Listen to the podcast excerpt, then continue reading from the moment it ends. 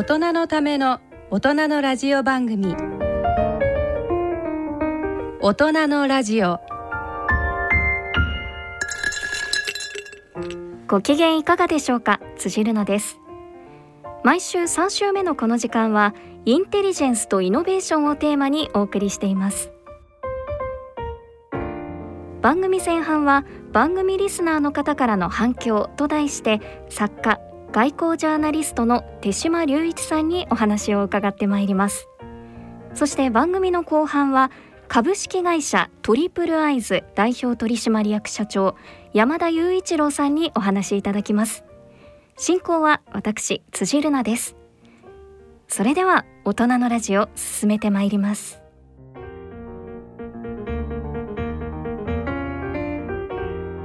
大人のための大人のラジオ。この番組は野村証券ほか各社の提供でお送りします。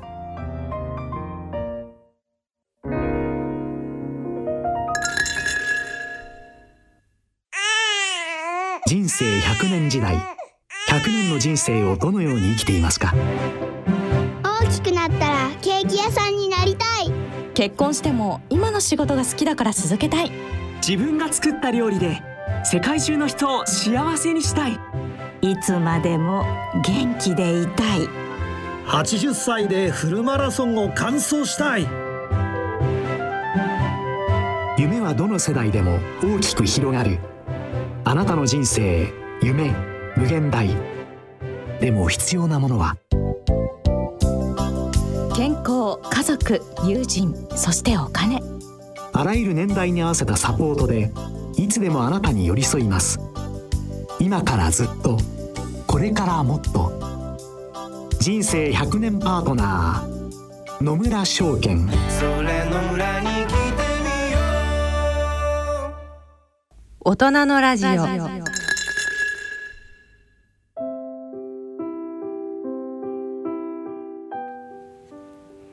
インテリジェンスのコーナーです。このコーナーではインテリジェンスをテーマに近未来の社会を読み解くヒントなどをお話ししていただいています。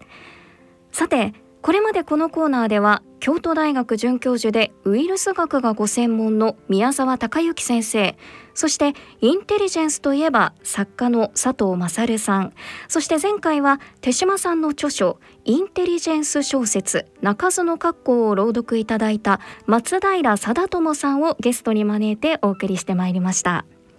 今回は、えー、これまで番組に寄せられた皆様からの反響などをご紹介しながら手島隆一さんと番組を進めていきたいと思います。手島さんよろしくお願いいたします。さて早速なんですが前回松平さんがいらっしゃった時に進行を務めさせていただきましたが、えー、その時に武漢コンフィデンシャル新しい本の話が出ました、はい、早速読ませていただきました。もちろんあのお話が面白いことはもちろんなんですが私が一番魅了されたのはですねディテール部分の表現がとても魅力的だなと感じていまして松平さんは女性登場人物の女性がすごく魅力的だというふうにおっしゃっていたんですが私は食べ物の表現にとてもあの魅力を感じていてで中でもタスマニアに行った時にレザーウッドハニーっていうのが出てくるんですがそれが白い花をつけるのに70年甘い蜜を出すのに100年食べる香水だっていう風に書かれていて食べてみたいと思って思わず買ってしまったんですね。それぐらいのあの食べ物和食だとか、えー、中華だとかいろいろあの地域のものが出てくるんですがそれぞれのあの表現ディテールっていうのがとても魅力的で話の筋以外のところも大変楽しませていただきました。辻さんがそのご賞味いただいたタスマニアの宝物というふうに言われてるんですが味はどうでしたでしょういやなんかあの花の香りがやっぱりすごく強く感じられて、はいうん、でも甘みもありますしあと喋る仕事をしてるので、はい、きっと喉にもいいんだろうなっていうプラセボ効果なんかも感じながら 食しました。実際になんかあのこの蜂蜜は召し上がって登場させようっていうふうに思ったってことですか？その時にあの口にした時にとても素晴らしくて今まで味わったことのないようなこうテイストだというふうに思ってたんでで意識の中ではいつか作品の中にというふうには思っていたかもしれません。はあ、そうなんですね。まあ、そういった食べ物ももう本当にたくさんのものが出てくるんですが、きっとこの本を読んだ皆様もそれぞれにたくさんの感想を抱かれていると思いますので、今日はそのたくさん届いた感想や質問をご紹介させていただきたいと思います。よろしくお願いします。えー、まずは愛知県会社員の S さんからです。はい、本書の帯には最高機密級のインテリジェンス小説と書かれていますが手島さんの一連の小説が出るまでは日本では聞いたことがないジャンルでした。そもそもインテリジェンス小説とは何を意味するのでしょうかということなんですが。剛速球の質問なんですが実は僕もインテリジェンス小説っていうのはですね書いている我が身にとってもですね初めて聞いた言葉でした。はい、実はこのインテリジェンス小説というのは私自身が読んだのではなくてさっきご紹介がありました日本ではインテリジェンスの巨匠と言っていいと思うんですけれども外務省の定石あの情報の分析官にして作家でもあります佐藤ラスプーチンこと佐藤勝さんがですね、はい、この小説が出た直後にさまざまなメディアで書評なども書いてくださってその中で実はこれはインテリジェンス小説なんだというふうにえ彼が命名してそれ以降日本でも使われるようになったということなんだというふうに思います。これはあの佐藤さんによりますと僕が言ってるんじゃありませんよ津田さん、はい、え佐藤さんによりますとこの事実の衣を借りて例えば三菱銀行を五両銀行と言い換えたそういう小説っていうのはありますよね。それ一般的にはノンフィクションノベルなどというふうに言われているんですけれどもえそうした、えーと、系譜のものではこの話は全くないんだというふうに佐藤さんは言っているですね。どういうことかというとえ事実かつて起きた事実にこと寄せてですねそれを創設仕立てにしてこれノンノンフィクション風のっていうことになりますからまさしくノンフィクションノベルということになるんですけれどもそうではないんだとこの作品はちょっと得意な系譜に属していると。なぜならばこの作品が、えー、書かれた直後では、えー、別に事実ではない。まだ全く起きていない事象が書かれている。確かに起きていないんですからそれは、えノンフィクションではありませんですよね、え確かにそういう部分はあるんだというふうに思います。ところがこれが出版されて世に出てやがて時間が経つにつれてこのフィクションというふうに思われていた部分がですね実は事実に染め上げられていくと。そういう得意な系譜の物語なんだというふうに言われて僕は自分のことですからよく分からずに佐藤さんに言われてみてはたと考えてみると確かにいくつかそういう部分がありました。具体的な例で言うと、えー、ウルトラダラーノだとかに出てくる北朝鮮がマネーロンダリング。あの資金洗浄をするマカオにバンコ・デルタ・アジアというもうこれ悪名高い黒い銀行があるんですけれどもそこが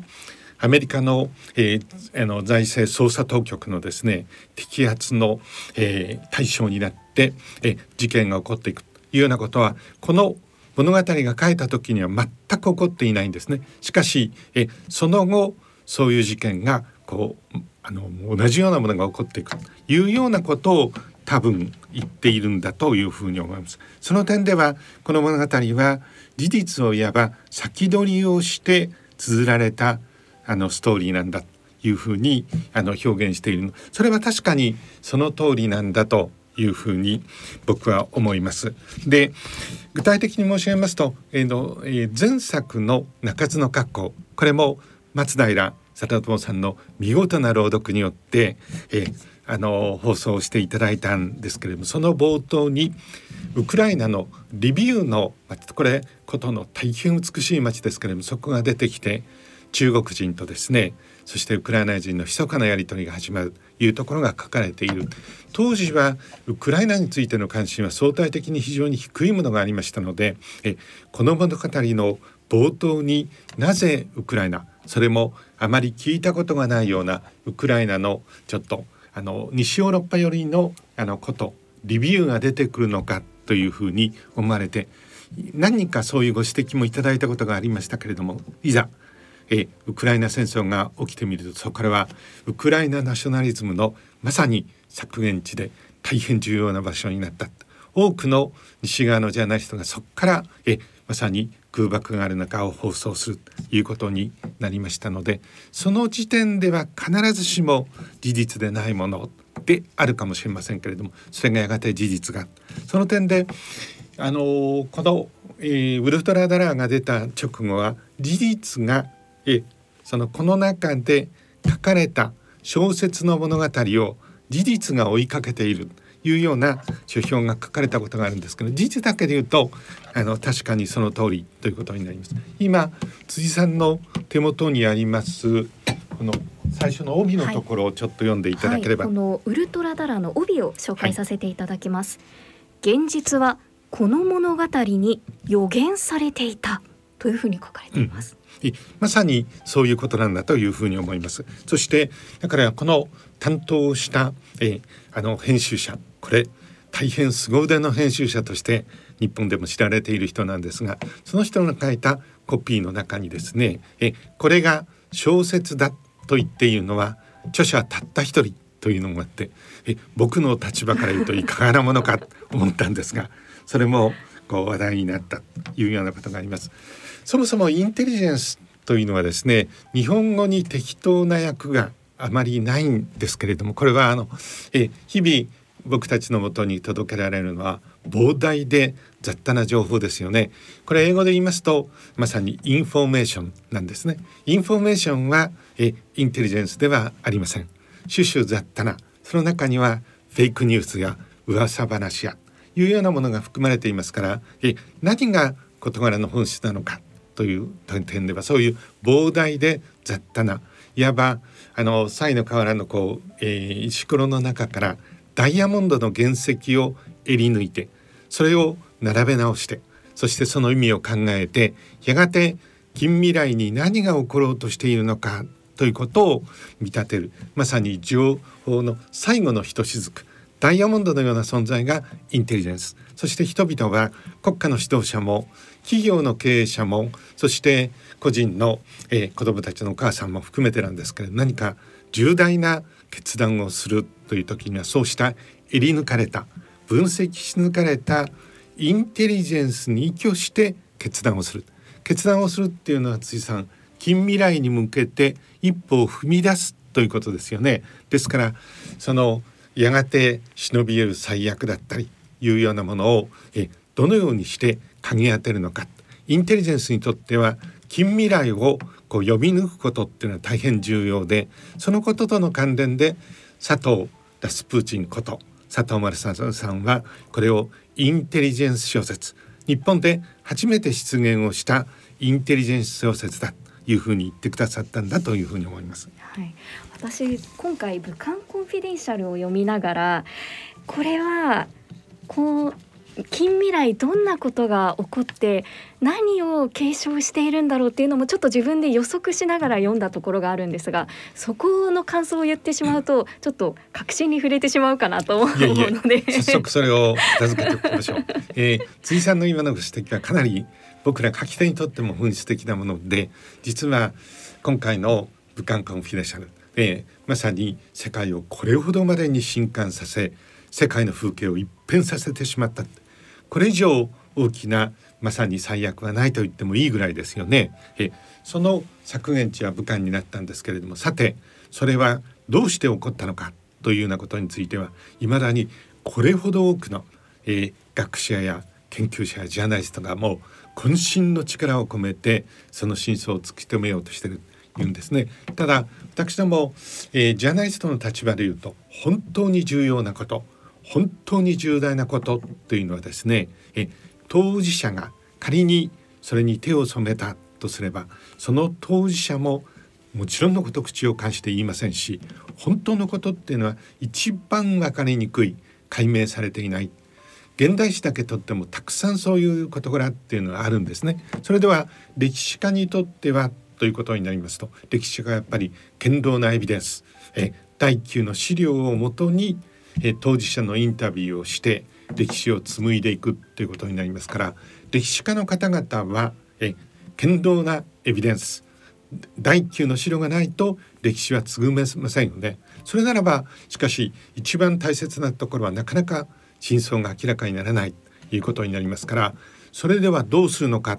もう100年待つのか仮に100年待って真相が明らかになるんだったらそれでもいいかもしれませんけれどもあるいは歴史の闇の中に埋もれてしまうかもしれないと。そういう真実であったかもしれない。もしくはこれが真実に違いない。しかしまだ十分なエビデンスは揃っていない。しかし状況証拠はかなりで揃っているというところなんです。やっぱり書き手の出番で将来に一石を投じるためにもそういう一種の歴史の仮説起きたかもしれない。起きているかもしれないという事柄を点線をですねまさにあの物語の形で綴って皆さんのもとにお届けするということは非常に重要でその点ではえ単に今事実なのか事実でないのかノンフィクションなのかフィクションなのかということをですねえまあややあの近視眼的に襟分けるということになると物語のこう革新にこう遡上していく迫っていくということはなかなかできないかもしれないそんな問題意識がありましたのであの武漢コンフィデンシャルの、まあ、筆を取ったというふうに申し上げていいんだと思います。はい、では最後の方のショーのマダムクレアのセリフの中からちょっと気になる部分があったので放送が終わった後手島さんに伺ってみようかなと思っております。はい、さてでは、えー、コメントたくさん寄せられていますのでご紹介します。東京都医学研究者リムアイさんからです。はい手島さんの一連の物語は確かな歴史的背景をバックにその時々に正規する事件がそのまま正確に描かれているように思います。それだけに手島ワールドのどこが事実でどの部分がフィクションなのか思わず迷路に迷い込んだような気持ちになります。全部とは言いませんが読み手に少しだけそのヒントを教えてもらえないでしょうか。実は僕がヒントを皆さんにお教えするよりもですね先ほどまた登場してくれましたえ外務省のラスプーチンこと佐藤丸貞さんがですねえかつて一連の作品についてそのような影響あの質問を僕には多分あの直接には言えなかったからなんでしょうね。佐藤さんに言ってそれを佐藤さんが答えているくだりがありましてね これは思わず僕も膝を打ったんですけれどもえもしあなたがこれこそが手島さんの作品の中でまさにえあのフィクションであるというふうに思っているところがあるとすればそれはおそらくえ事実なんだとそしてこれは作りごとに違いないとあなたが見立てた部分はえ案外と事実なんだというふうに答えているのでこれなかなか、ええー、当たらずとも遠からず絶妙な回答と言わざるを得ないんだと思います。はい、えちょうどウルトラダラーが書かれました時に、はい、えちょっと興味深い一文がありますので辻さんに読んでいただければと思います。はい。ユーミンなら僕も知ってるよ。鎌倉の大村学校で日本語の教材になってたんだ。先生はユーミンを戦後の日本が生んだ最も優れた銀融詩人と呼んでいた。ソーダ水の中を貨物船が通るっていうフレーズ今でも覚えてるよ。という部分。はい、これは主人公の、えー、イギリス秘密娼婦のまさにキリンジと言われたスティーブン・ブラッドレーのあの、えー、コメントなんですけれどもスティーブン・ブラッドレーという人は日本語が大変に巧みで実は中国語も同じ風にできるんですけれどもこの人は日本語をしかまれたのは、えー、鎌倉の鎌倉山にあります大村学校というこれ外形はですね岐阜から移築した古民家なんですけれどもなんと壁がピンクに塗られている妙なうちなんですがここに大村先生と一緒に住み込んで1年の間大変厳しい日本語の訓練を受ける。もともと素質もあるわけですから瞬く間にえあの上達をし壺なんていう感じはあるいは書けたとしても正しい筆順では書けないんですけれどもスティーブンはいまだにちゃんと壺を正しい筆順で書けるということなんですね。これが、えー、関係者のよく知るところの通称鎌倉の大村学校というインテリジェンススクールなんですけれどもこの大村先生が使っていた教材の話をここでスティーブンがしていますよね。はい、ユーミンの中央フリーウェイをえこれについてですね日本ではかなり高名な女性のあの書評家がいましてウルトラダラーについての書評を書いてくださった。僕らに対してはとてもあの光栄なことでえあの僕はとても喜んでいるんですけれども。ただその中でですねこれとても面白い作品なんですけれどもしかし手島さんよと。えいくらなんでもこれが小説だと言ってもスティーブンの大村学校の教材がえそのユーミンのえ歌詞っていうのはちょっと嘘っぽいというような内容を大変洗練された文章で 書いていたんですけど、はい、僕は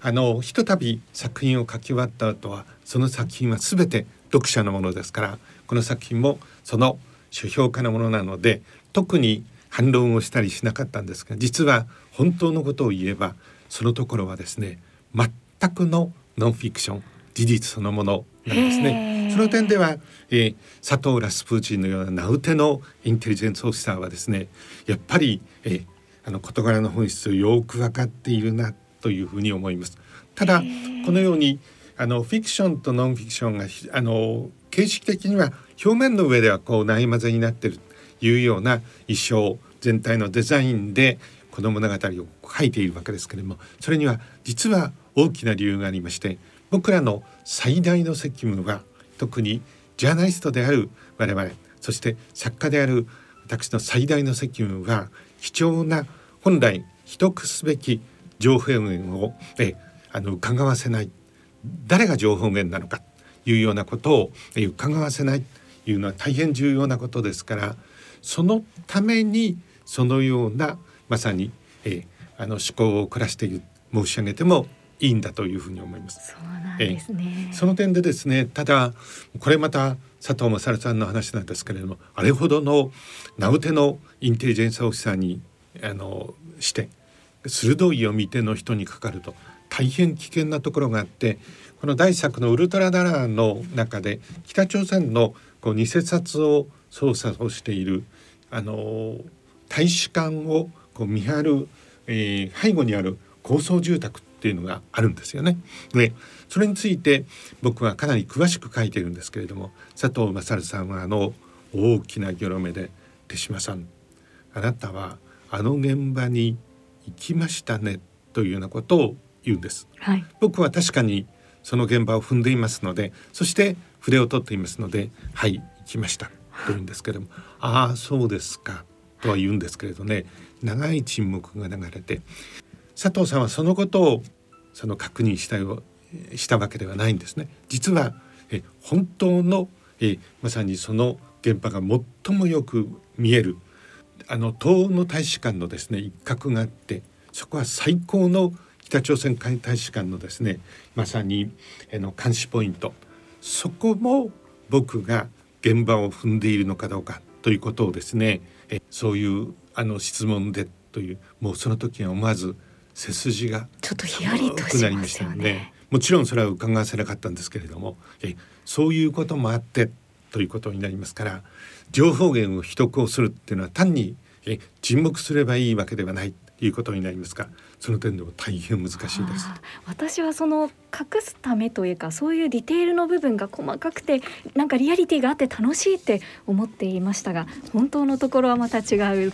ことが隠されているんですね。はいありがとうございます。さてまだまだ届いておりますのでご紹介させていただきます。知りたがり屋のジョージアさん。手島ワールドの登場人物は魅力的な女性にあふれています。第一作のウルトラダラーに描かれている女性の外交担当の内閣官房副長官。杉原サバイバルのマダム・ミッシェル。中洲の格好の若きインテリジェンスオフィサーミス・ロレンス。そして武漢コンフィデンシャルの謎めいた中国人マダム・クレアがそうだと思います。彼女たちには手島さんが国の内外で実際に遭遇したモデルがいるのでしょうか？ということです。これもですね、はい、情報源に触れてきますのでなかなか置き換えにくいんですけれども、ね、正直に申し上げればこういうあの仕事のこういう場面で登場する人ではないかもしれませんけれどもえこの人のことはいつか物語の中に書いてみたいというほど鮮烈な印象を受けた女性はたくさんいます。特にまだ最初の物語が出た頃っていうのはまだ実際に表面的なこう重役のポストとか重要ポストについている女性っていうのも相対的には今よりも一段とえ少なかったんですけれどもしかしそういう中で一見地味だけれども大変重要な仕事をしてらっしゃる女性はいてその方々はですねみんなやっぱりえあの誤解を恐れずに言うと僕らが使えた、えー、男の上司よりもよっぽど頼りがいがあってなんかいざことがある時にもですねまさに本当に身を挺して守ってくれるということがありましたのでこんな上司のもとで使えるそしたら僕はもっと立派な人になったかもしれないというような人はいたんだと思います。それはやっぱり辻さんでも当時はまだ今よりはるかに女性の社会進出っていうのは厳しい時代でしたけれどもそういう中にあってもやっぱりあの立派な仕事をしているという人たちはたくさんいてそういう人たちのスケッチがいろんなところに出てきているんだというふうに思います。皆さん教養あふれる方が多いですよね本の中に出てくる女性、うん、えー、えー、ただ教養だけではなくて度胸がある人が多いですよね。ですね、うん、はい。そして続いてです。岡山県主婦 HK さんからです。手島さんはここまで機密の度合いが高い出来事をリアルに描いて身辺に危険が及ぶことはないのでしょうか？つい心配のあまりお便りをしてしまいました。ありがとうございます。僕らもですねインテリジェンスの仕事をしてますのであんまりあの平凡なところでえあの毒のついたコウモリ傘でやられてしまうみたいなことになるとみっともありませんので十分気をつけてはいます。ただ時々いろんな形で僕らの背後にですねご危険が及ぶ可能性もあるということになりますのでそういう時にはぜひ読者の皆さん助けてください。いや本当にそういう危険もあるんですね。なんかもうそれこそ私からすると小説の中の世界の出来事に感じるんですよね。これは僕らあの解明されていない非常に重要な事実を小説をかたどって書いているところがありますのでそれによってかなりのダメージを受ける人たちはいますよね。しかしこれはどうしても皆さんに伝えなければいけないというようなことがありますからそういう方々とはやっぱりこう敵対関係にあるということになりますからそういう場面がないわけではないということは正直に申し上げておきます。はい、続いてです。大阪府の放射線科不名誉教授さんからです。本文の大筋だけでなく散りばめられた描写やさりげない本や曲の名前が案外重要ということが再認識されました。炭疽菌ワクチンの話と新型コロナワクチンは重なる話で怪しいウイルスと怪しいもとい不確かなワクチンの軍産複合体ビジネスの手のひらの上でみんな踊っている事実に驚きます。おそらくこの方はですね医学研究者なんだというふうに思うんですけれどもさすがえ微妙なところに剛速球を投げてきたという感じがいたします。私は、えー、ワシントンで2度にわたって十数年あのホワイトハウスや国防総省を担当しておりましてでさらにあの広い意味ではインテリジェンス機関もずっと、えー、僕ら受け持っていたということになりましたのであまり一般には知られていない重要な施設。CIA にはあのあの行ったことがある。もしくは近くを通ったことがあるっていう人はいるんだと思います。僕は方向音痴なもんですからあのワシントンのこう周辺を走っているベルトウェア高速道路がありますよね。それつい運転を誤って CIA のこう正面あのゲートのところに出てしまったことがあって途端にですね5台ほどのパトカーが一斉に直ちに身分証を見せろ。というふうに言われたことがあって、でそれだけでなとまだ許されたんでしょうけれどもそれから3ヶ月ぐらいに懲りずにまた同じルートを間違ってきて「またお前じゃないか」みたいなことを言われたことがあるんですけれども CIA には行ったことがある人はあるいはいるかもしれませんけれどもちょうど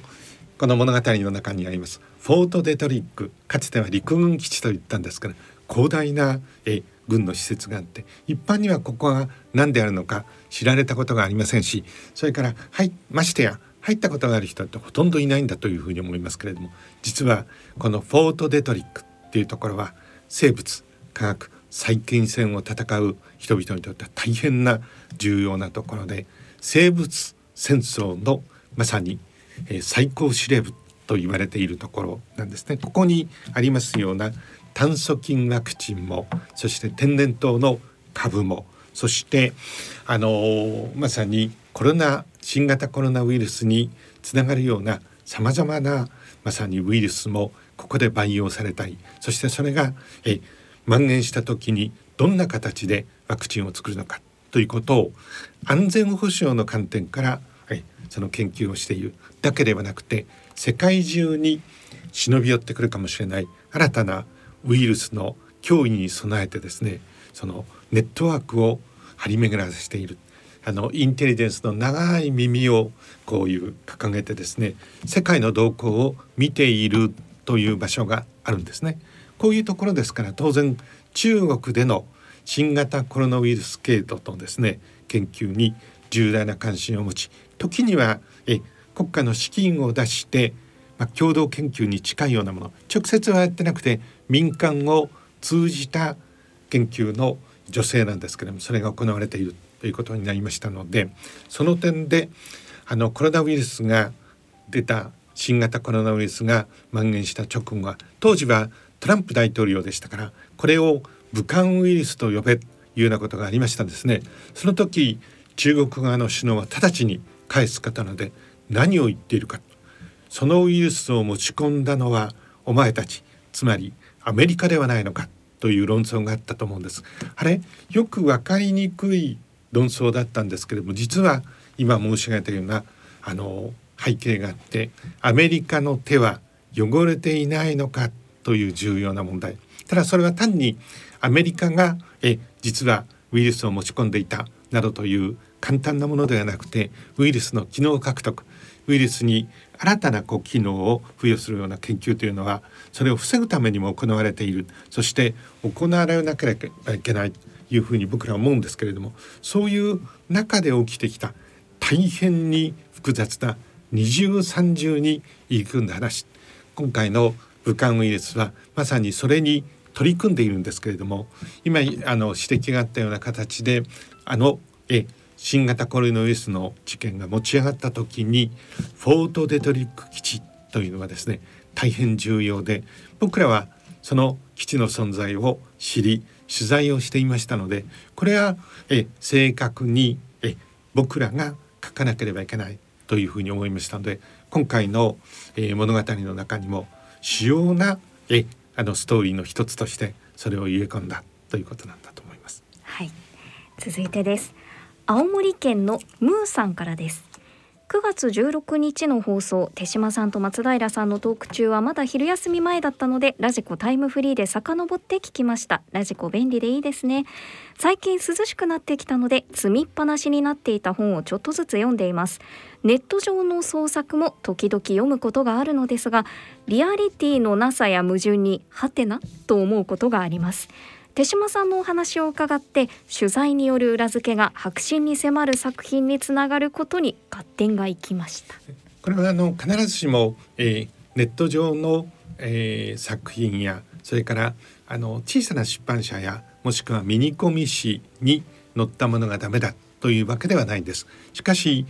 えー、私どもが書いて出版をするものは実は編集者も本当に細かく事実関係をそれがたとえフィクションであってもですね大きな矛盾がないのかというのをチェックする。これ構成と言われる作業ですよね。そして出版社は何人もの手を経てあの異なる資格から構成者がチェックをするといって事実の検証を経て世の中に出てくるということになりましたので今ご指摘のようなものは、まあ、あのバジェット予算の問題もあって必ずしもそうされてないものも多いというふうに思いますのでそういう点ではちゃんとした検証を経て出版されたものそして学術雑誌というのはそれなりに重みがあるんだと思います。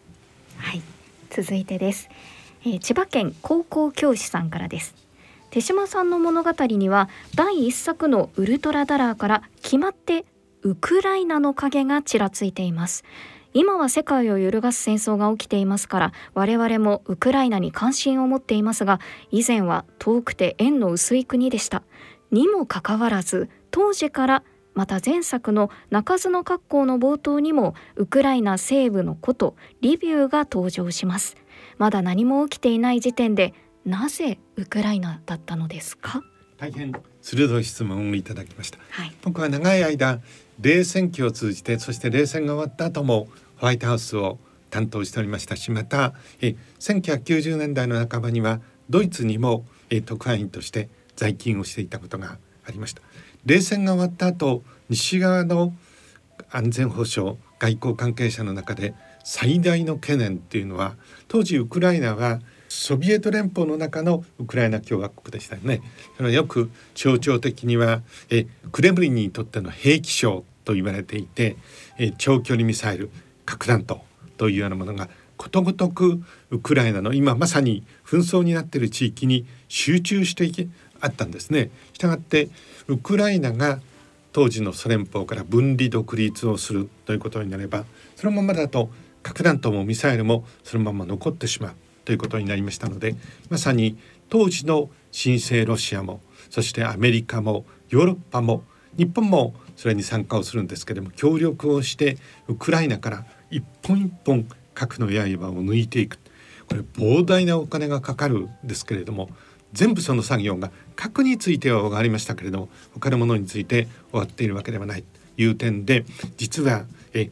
あの冷戦後の世界にとってウクライナっていうのはですねえ最も留意をすべき国。しかもそのウクライナは時にモスクワに時に西側にこう揺れ動く。というようなことがありましたですよね。そういう点で僕らは一貫してウクライナに強烈な関心を持っていましたし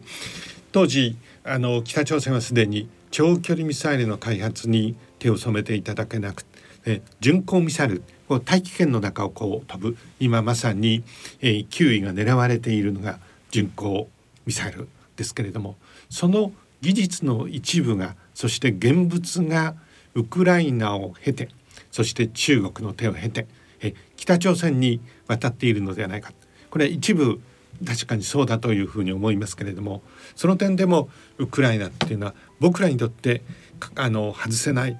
当時の日本にとっての関心は大変薄かったんですけれどもそういうこともあって一貫して僕の話にウクライナが登場するのは確かにその通りでそう読んでいただくと大変光栄です。はい、これについてはですね同じような質問を東京都の会社員の方からもいただいています、はい、東京都会社員匿名希望さんからです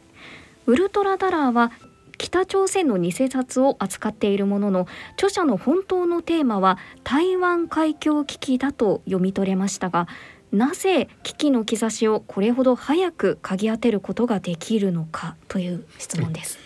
これ大変込み入った話ではあるんですけれどもえ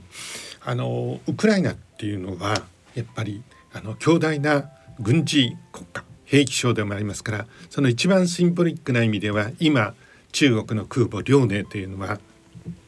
ウクライナが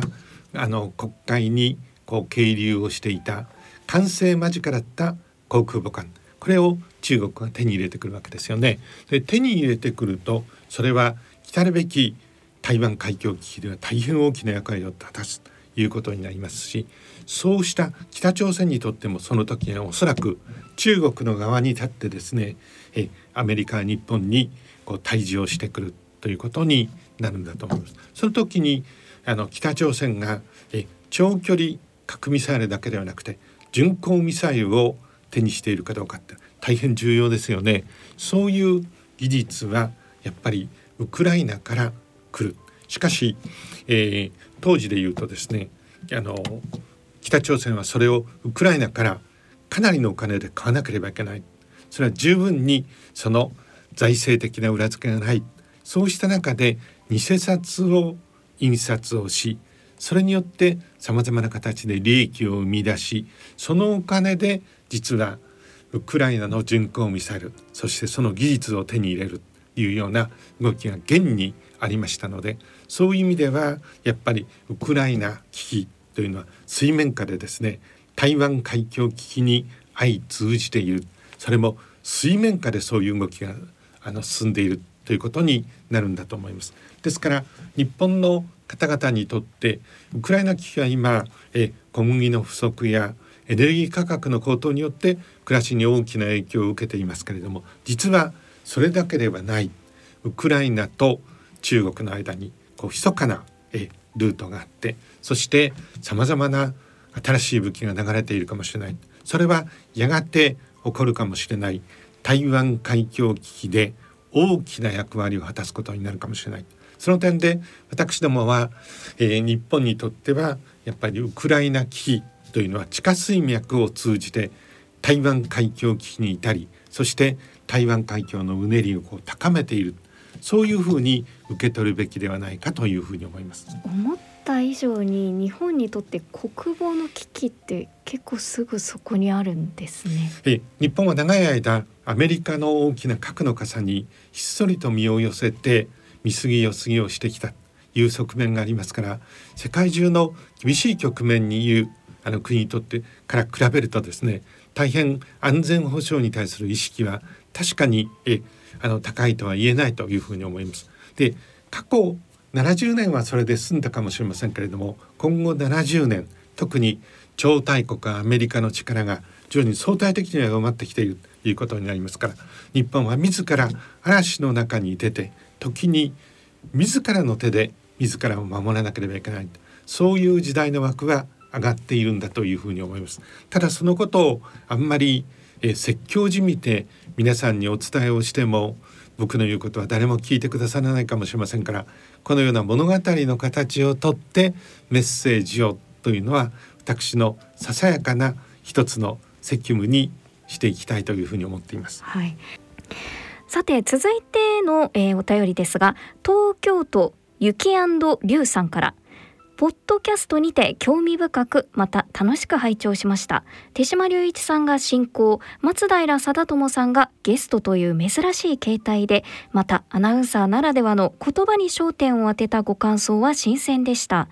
前回刊行された際の回も遡って聞いてみたいと思いました。といただきました。大変反響があったんですけれども、えー、この松平さんによる武漢コンフィデンシャルの朗読番組が実際に始まりました。10月19日から始まっているんですが、えー、まずはその一部をお聞きください。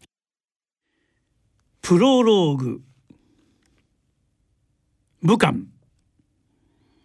2019年11月。死神のような男がバスへの診療所に駆け込んできた。肌はカサカサに乾いて落ちこぼんだ眼下の底に生気のない瞳が揺れている。痩せギスの患者は医者の前の古びた椅子にドスンと座り込んだ。息がひどく乱れ時折激しく咳き込んで苦しげだ。削り取られたような鎖骨がひくひくと揺れている。昨日から熱が下がらねえんだ。体もだるくてどうにもたまらねえ。財布点滴を一発打ってくれ。今から仕事に行かなきゃ。看護助手が熱を測ってみると38度9分もある。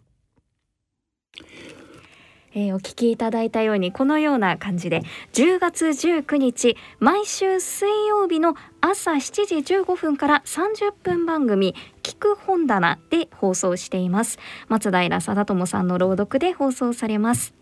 えラジコのタイムフリー機能でも1週間以内ならいつでもお聞きいただけます。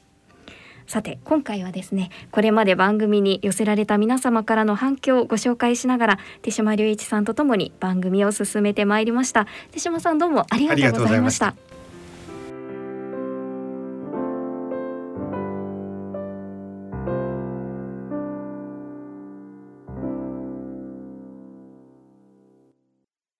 大人のラジオ。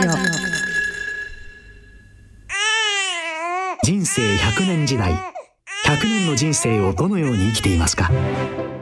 大きくなったらケーキ屋さんになりたい。結婚しても今の仕事が好きだから続けたい。自分が作った料理で世界中の人を幸せにしたい。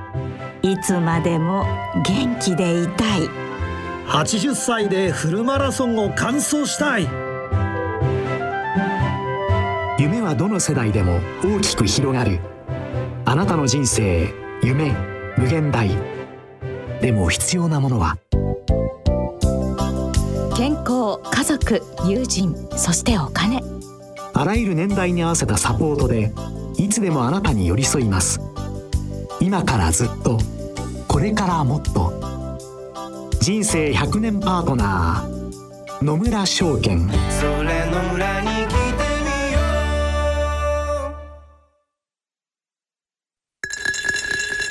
大人のための大人のラジオ。今回の大人のラジオいかがでしたでしょうか？さて10月19日から毎週水曜日朝の7時15分から30分の朗読番組聞く本棚で手島さんの新しい本武漢コンフィデンシャルが放送されています。こちらは松平定智さんの朗読です。お聞き逃しの方はラジコのタイムフリー機能で1週間以内ならいつでもお聞きいただきます。ぜひ聞いてみてください。また番組では皆様からのコメントえー、そして手島さんへのご質問世界情勢について小説の書き方について何でもお待ちしていますので、ぜひお寄せください。そしてコメントやご感想ご質問をいただきました方の中から抽選で手島隆一さんサイン入りサイン入りですよ。サイン入りの新刊本武漢コンフィデンシャルをプレゼントさせていただきます。プレゼントご希望の方は番組ホームページのプレゼント欄からご応募ください。お待ちしています。それではそろそろお時間です。ここまでのご案内は私辻るなでした。大人のための大人のラジオ。この番組は野村証券ほか各社の提供でお送りしました。